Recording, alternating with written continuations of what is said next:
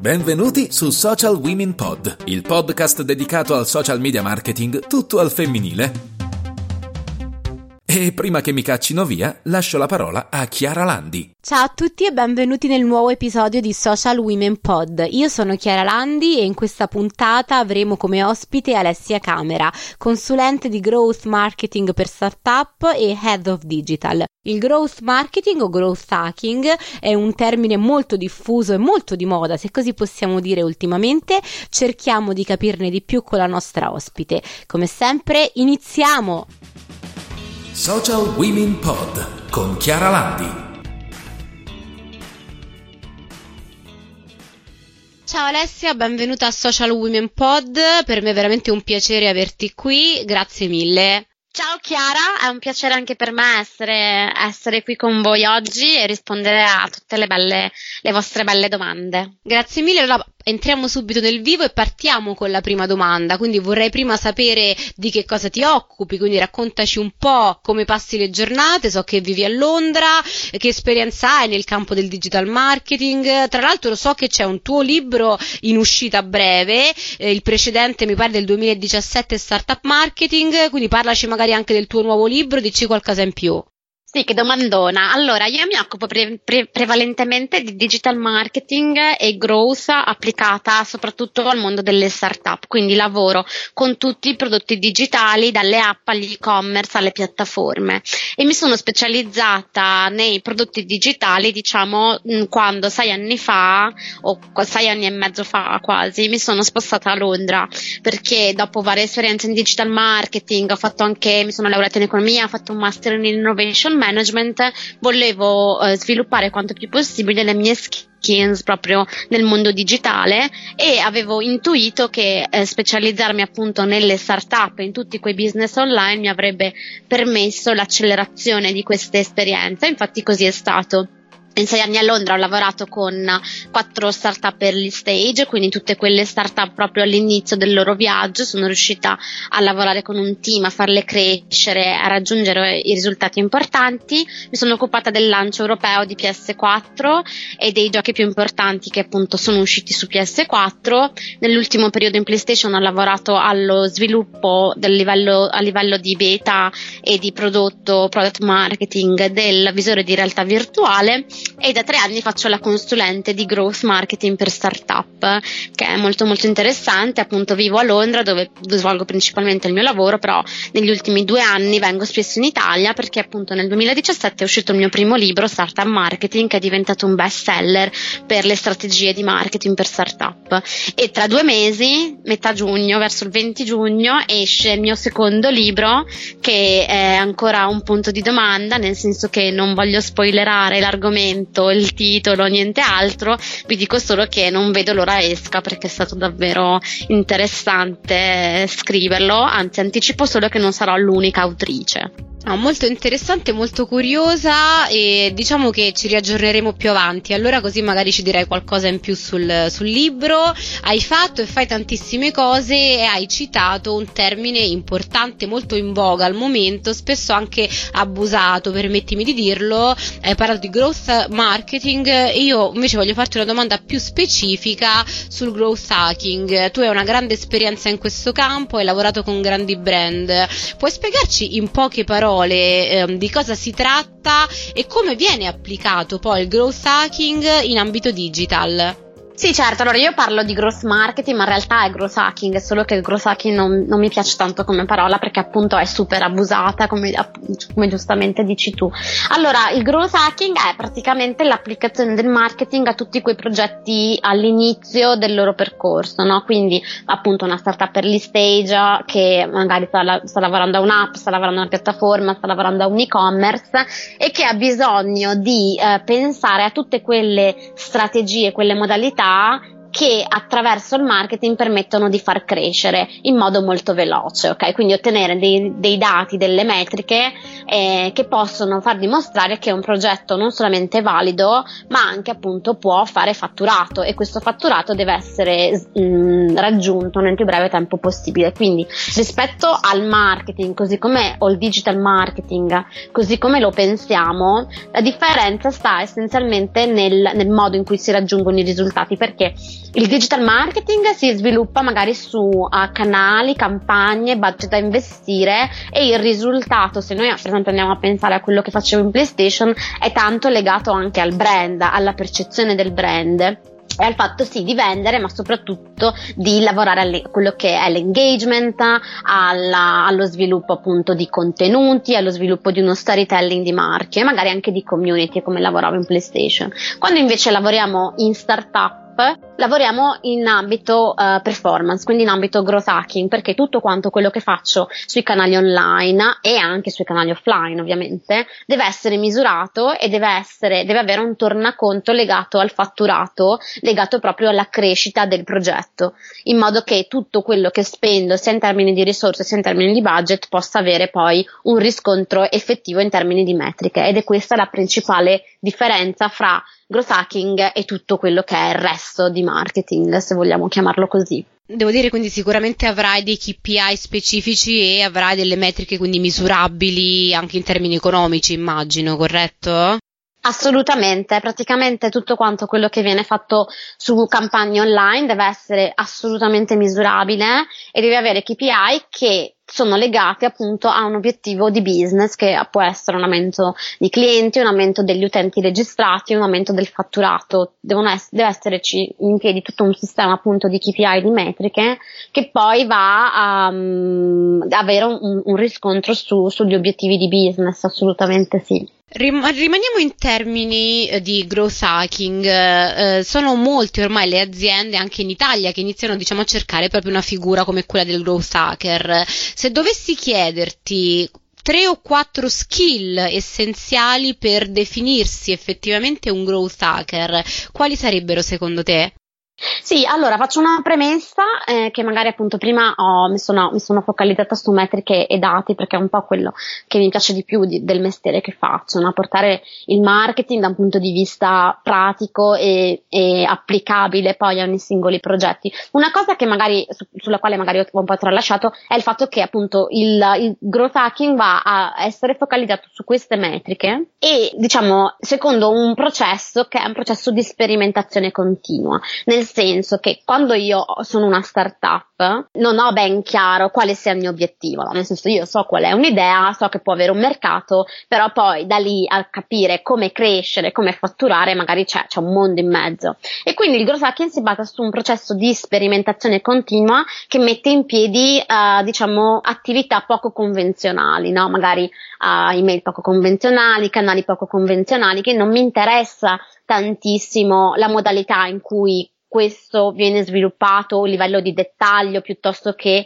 la, il branding, no? piuttosto che le, le, le definizioni eh, standard di marketing. Quello che davvero mi interessa è riuscire a raggiungere quel risultato, non mi interessa come, mi interessa raggiungerlo. E appunto la sperimentazione è un elemento molto molto importante di chi fa growth hacking.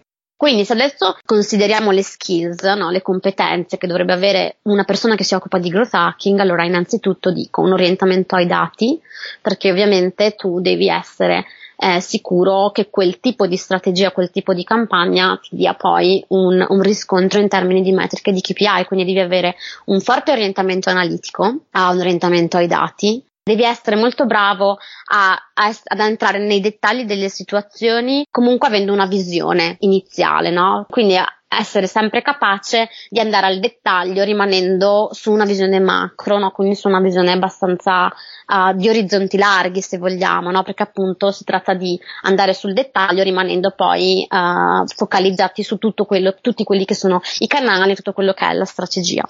E poi l'altro fattore molto importante è ovviamente la creatività.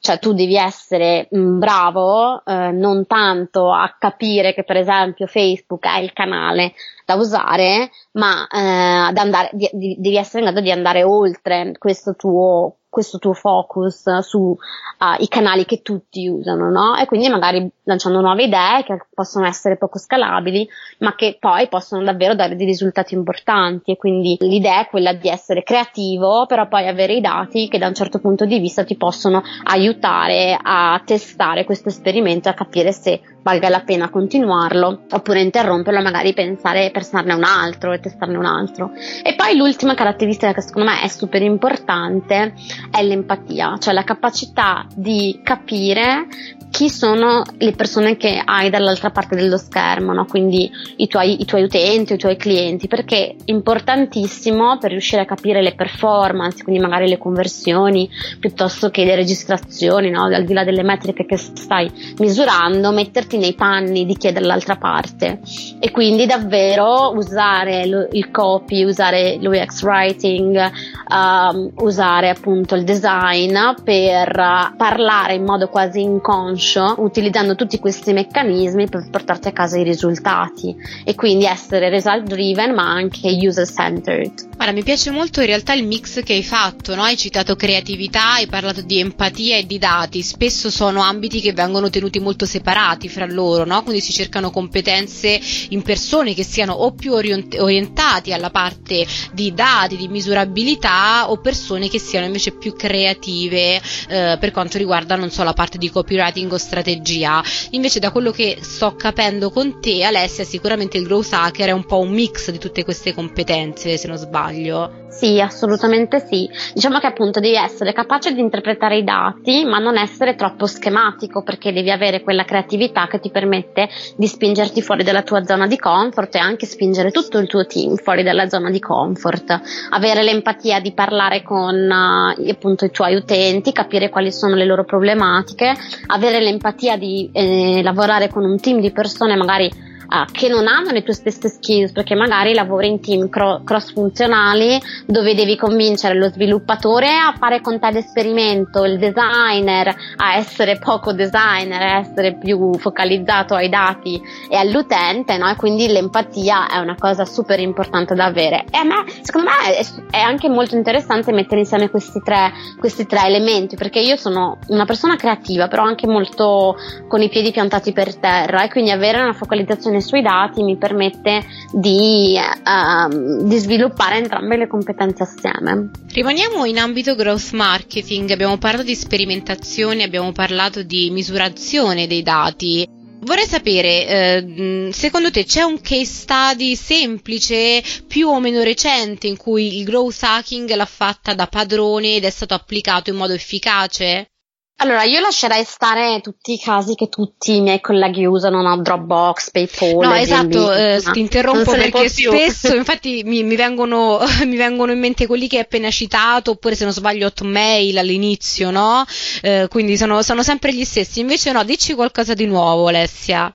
Sì, posso raccontarvi uno dei, dei, casi che ho seguito come Head of Growth in una delle, delle startup dove ho lavorato come appunto Head of Growth prima di diventare consulente. Era una società di un car rental, peer-to-peer car rental, quindi uh, sharing economy dove ehm, una persona poteva affittare l'auto del, l'auto del proprio vicino di casa per andare a farsi il weekend, no? a Londra c'è un sacco di gente che ha l'auto e la tiene parcheggiata vicino a casa perché poi si sposta con i mezzi e magari il weekend va a farsi le vacanze piuttosto che sta a casa a riposare, no? perché comunque la vita è molto frenetica. E quindi c'era l'idea che più che appunto uno che ha un'auto potesse condividerla con altre persone nello stesso modo in cui oggi usiamo Airbnb praticamente, no? Solamente che il livello di rischio è leggermente più alto perché la casa nessuno te la porta via, invece l'auto diciamo che c'è un livello di rischio un po' più alto.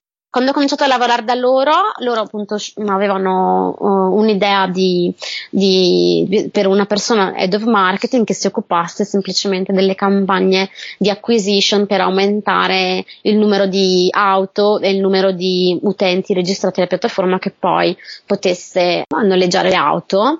Io quando sono entrata ho ovviamente mh, mm, lavorato per questo obiettivo, quindi per aumentare il numero di, di auto e il numero di di utenti, cercando di capire quale fosse il canale più efficace in termini di performance.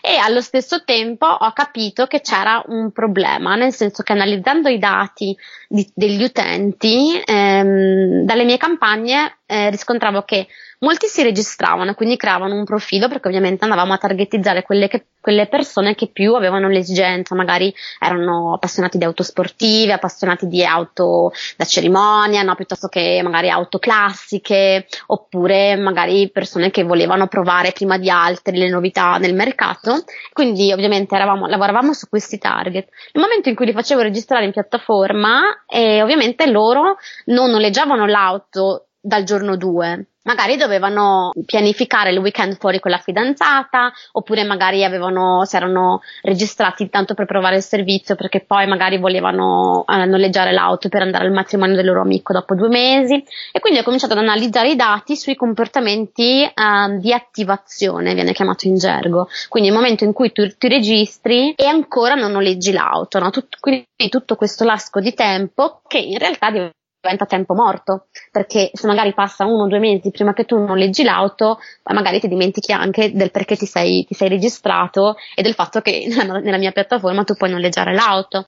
E quindi abbiamo mh, testato una serie di meccanismi, appunto mettendo assieme gli sviluppatori, designer, UX experience e data scientist per andare a spaccare nel dettaglio quanto più possibile questi segmenti, questi target e andare a capire come sfruttare il prodotto, quindi la nostra piattaforma per attivarli. Quindi se anche loro non volevano noleggiare l'auto dal giorno 3, non dal giorno 2 al giorno 3, però riuscire a fare in modo che si ci si creasse un certo coinvolgimento all'interno della piattaforma. E quindi, per esempio, abbiamo creato dei garage dove le persone potevano salvare le loro auto, oppure magari dei meccanismi dove questi potevano mandare i messaggi ai proprietari dell'auto per capire le caratteristiche piuttosto che avere dei consigli su come guidarla, quando guidarla, no? Proprio facendo leva su un target iniziale che era appassionato, però era appassionato su um, molti micro target e quindi è stato interessante appunto vederlo, vedere appunto come quello che stavamo facendo era growth hacking perché mettevamo assieme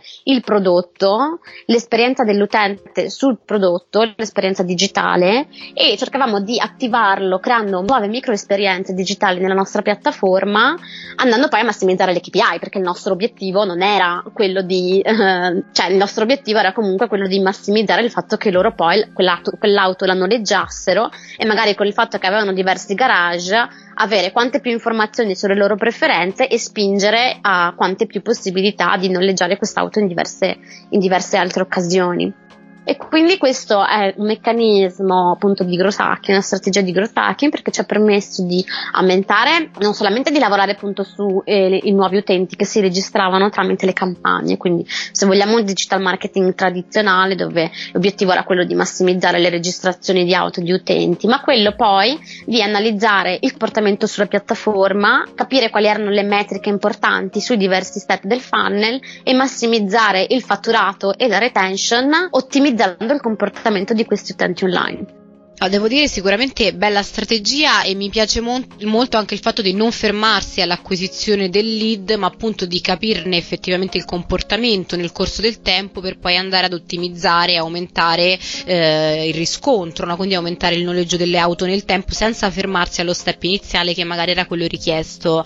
Quindi molto interessante esatto. e un bel esempio sicuramente diverso poi da, da, dai soliti case che abbiamo citato prima, anche concreto e, e pratico. Quindi credo fermamente che le nostre, le nostre ascoltatrici prenderanno spunto mh, da questo case. Eh, negli ultimi anni tu ti sei occupata in particolare di growth hacking eh, in ambito startup, l'abbiamo detto, abbiamo citato anche il tuo libro all'inizio. Qual è, e se c'è ovviamente, una differenza eh, in ambito startup rispetto agli altri nel growth hacking e perché il growth hacking è così importante per le startup? Sì, diciamo che il growth hacking è appunto nasce dalle start-up perché c'è la necessità di crescere molto veloce, quindi di essere focalizzati sulle metriche, perché cioè, con le start-up tu ah, devi, dare, devi dare un riscontro magari agli investitori o al board, a una serie di advisor sulla tua attività e queste metriche e nel senso i tuoi obiettivi di business poi sono legati alle metriche, quindi quando, tutto quello che tu fai online legato al business deve, deve avere poi un riscontro effettivo, no? quindi è per quello che nasce un po' il growth hacking. L'altra cosa per il quale growth hacking nasce dalle startup è il fatto che le startup hanno normalmente poco budget. E quindi con l'aumento dei costi uh, per esempio dell'utilizzo di, di, Facebook piuttosto che di altri social che tutto il mondo utilizza rispetto a 5, 6, 8, 10 anni fa uh, i costi che si hanno per acquisire un utente su Facebook sono tipo quadruplicati e quindi la necessità è quella di utilizzare nuove modalità per raggiungere i tuoi obiettivi, altrimenti col fatto che tu hai poco budget e Facebook mi quadriplica il costo per acquisire un utente, io a livello finanziario non ci sto dentro, no? E quindi c'è proprio una necessità di uscire dagli schemi, uscire dalla modalità che tutti, che tutto il mondo utilizza. E inoltre il fatto che non ci siano, uh, non ci siano storico, non ci sono dati storici che dimostrano, come per esempio per un'azienda, che tu mh, mm, possa essere più efficace su un canale piuttosto che un altro, no? Quando uh, si lavora su brand molto più importanti, per esempio anche quando ho lavorato in PlayStation, cioè si sapeva quali fossero i canali o le modalità, le strategie per coinvolgere gli utenti, no? non devi reinventare la ruota, nel senso magari fai un po' di sperimentazione, cambi leggermente qualcosa, ovviamente da PS3 a PS4 è cambiato totalmente il prodotto, ma le meccaniche del prodotto sono rimaste quelle, no? le meccaniche dei giochi non è che le hanno reinventate. Invece quando tu fai startup non hai la più pallida idea di quello che si aspettano i tuoi utenti, di quello che si aspettano i tuoi utenti che si registrano al giorno 1 e di utenti e della magari i milioni di utenti che si registrano al giorno 250, no? E quindi tu devi essere pronto a continuare a imparare a mettere in gioco il tuo prodotto, il tuo progetto per, per fatturare appunto raggiungere queste metriche. Quindi quelle sono le motivazioni per le quali il growth hacking è nato e per il quale il growth hacking è nato con le startup. Poi, secondo me, una cosa interessante è il fatto che le start-up in America vengono messe a confronto con le grosse corporate, no? le corporate che hanno magari milioni di budget e in quel caso uh, le start-up invece avevano bisogno di um, determinare nel dettaglio quali fossero le metriche e come e come potessero usare il loro budget. In Italia le start-up possono essere tranquillamente equiparate alle piccole e medie imprese perché la necessità è la stessa, no? quello di avere poco budget e di riuscire a essere focalizzate sulle metriche per non, per non sperperare il budget in diversi modi.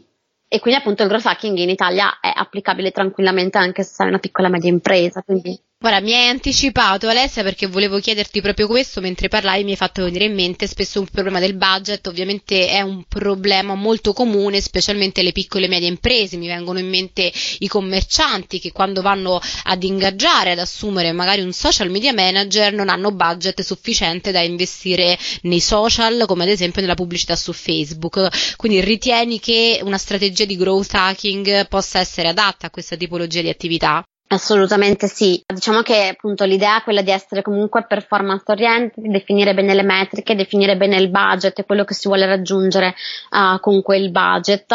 La criticità che a volte appunto dico sempre appunto anche a, a, per, a in genere quello, in quello che scrivo nel mio blog, nel mio newsletter è non guardate al growth hacker come al dio salvatore, nel senso che comunque siete voi che avete il business che dovete capire qual è il risultato che volete ottenere. Poi il growth hacking vi può uh, dare una mano nel raggiungere questo obiettivo, però non è che vi risolve tutti i problemi. Comunque assolutamente sì. Diciamo che rispetto al marketing uh, più generale, growth hacking ti permette di, di sfruttare poco budget, se sei davvero bravo a, a sviluppare questo processo, andare oltre ehm, le, le, presupposizioni e appunto eh, portarti a casa dei risultati. Ok, non diffondiamo troppo questa voce perché spesso no, ci lamentiamo molto della uh, difficoltà a richiedere al commerciante di investire nei social, quindi ho paura che in realtà il growth hacking possa essere uh, una parola che potrebbe ulteriormente peggiorare, no, a parte gli scherzi, esatto. questa situazione, ah, però sicuramente succede, è una strategia sì. da usare. Succede, succede, nel senso la, la difficoltà proprio quella di creare la divulgazione che però faccia capire che chi fa hacking non è appunto il supereroe. Il mago, esatto. esatto. non è il mago e non è una magia, non, non è una magia che va fatto comunque con, con, cura e ci vuole una strategia mirata dietro, quindi non, non può fare miracoli. Esatto. Siamo arrivati alla fine, Alessia. Ultima domanda. Eh, secondo te, quali sono i tool indispensabili, risorse o anche qualcosa su cui formarsi? Quindi libri o blog? Hai citato ovviamente il tuo blog. Eh, se qualcuno decidesse di entrare eh, come principiante nel mondo del growth hacking, eh, che è una politica sempre più richiesta dalle aziende, hai qualcuno da consigliarcene in particolare? Sì, beh, allora, secondo me leggere in inglese permette di capire nei dettagli che cosa significa agrohacking perché è comunque una disciplina nata negli Stati Uniti, no? Quindi se riuscite a leggere libri in inglese, per esempio di Sean Ellis che ha scritto Hacking Growth o il suo, il suo blog e tutto quanto quello che è uscito su growth hacking negli Stati Uniti vi permette di avere una visione molto più specifica di che cosa significa, no? Perché poi in Italia ci piace un sacco metterci le definizioni e sì, il rischio è quello di essere dei gran teorici e poi di non essere capaci di applicare. In realtà growth hacking nasce come applicazione, ok, dei concetti. Quindi uh, il, mio, il, mio, consiglio è quello sì, di leggere, di farsi un'idea di che cosa significa growth hacking, di capire quali sono le, le, gli elementi che entrano in gioco sul growth hacking, però di um, applicare quanto più possibile la metodologia all'interno di un progetto, che può essere un progetto personale, può essere un progetto magari side, no? Di, di, qualche, di, qualche, piccolo business che magari ci permette di fare un po' di pratica, perché è solamente nella pratica che riusciamo a capire davvero che cosa significa fare growth hacking, quando cominciamo a mettere in piedi delle KPI, no? capiamo quali sono gli obiettivi, quali sono le KPI, chi sono gli utenti e come analizzare i dati dei comportamenti di questi utenti all'interno delle diverse piattaforme. Quindi uh, libri direi Hacking Growth, che è appunto il libro di Sean Ellis, poi c'è il mio, non perché voglio farmi pubblicità, ma perché in Italia è diventato un po' il punto di riferimento del growth hacking, appunto startup marketing. Poi c'è un bellissimo libro che parla di prodotto, di, di economia comportamentale che si chiama Hooked. Uh, di Nirayal che ci fa capire la potenza di creare delle esperienze digitali memorabili che entrano nell'abitudinarietà e, e, secondo me appunto con questi tre avete già un buon, una buona idea di che cosa significa sviluppare uh, strategie di growth hacking. Poi verticali direi corsi di analisi dati di qualsiasi tipo, cioè per capirci Excel è la base per chi fa analisi dati, poi entriamo in Python, Tableau e una serie di, di strumenti che diventano davvero importanti se entrate in un growth team, quindi magari dovete essere leggermente più verticali. Campagne social e profili social devono essere un po' il vostro pane quotidiano assieme ai tool di email piuttosto che di altre campagne. E poi un po' di copy e persuasivo, quindi capire davvero cosa significa fare UX writing, cosa significa fare A-B testing, quali sono le parole che possono essere più interessanti rispetto ad altre nella creazione di, di copy UX writing pers- persuasivo. Ok Alessia, ti ringrazio e vorrei salutarti chiedendoti come faccio normalmente con le mie ospiti una frase, un tip indispensabile molto breve che vuoi lasciare agli ascoltatrici e agli ascoltatori di Social Women Pod. Sì, allora un consiglio che do soprattutto alle ragazze, che noi donne siamo sempre un po' poco fiduciose in noi, io sono sempre l'unica all'interno di team di maschi e mh, mm, tutto quello che ho imparato l'ho imparato perché mi sono sempre spinta da fuori dalla mia zona di comfort. No? Noi donne ci fa sempre un po' paura perché siamo abituate a essere perfettine, a essere precise, a non sporcarci mai troppo, no? di non, fare, non, rischiare mai di fare brutte figure, no? che c'è una cosa che ci viene insegnato fin da piccola. E quindi il consiglio che do a tutte noi è non abbiate paura paura di spingervi fuori dalla, dalla, vostra zona di comfort, che all'inizio magari fa un po' paura, no? La prima volta non sapete bene come fare, oddio, chissà cosa diranno di noi, ma poi scoprirete che in realtà nessuno gliene frega niente e a voi fare questo questo piccolo passettino in avanti vi può, può, davvero aiutare a infondere un senso di fiducia che mai nessuno vi, pot- vi potrà dare a parte appunto voi stesse.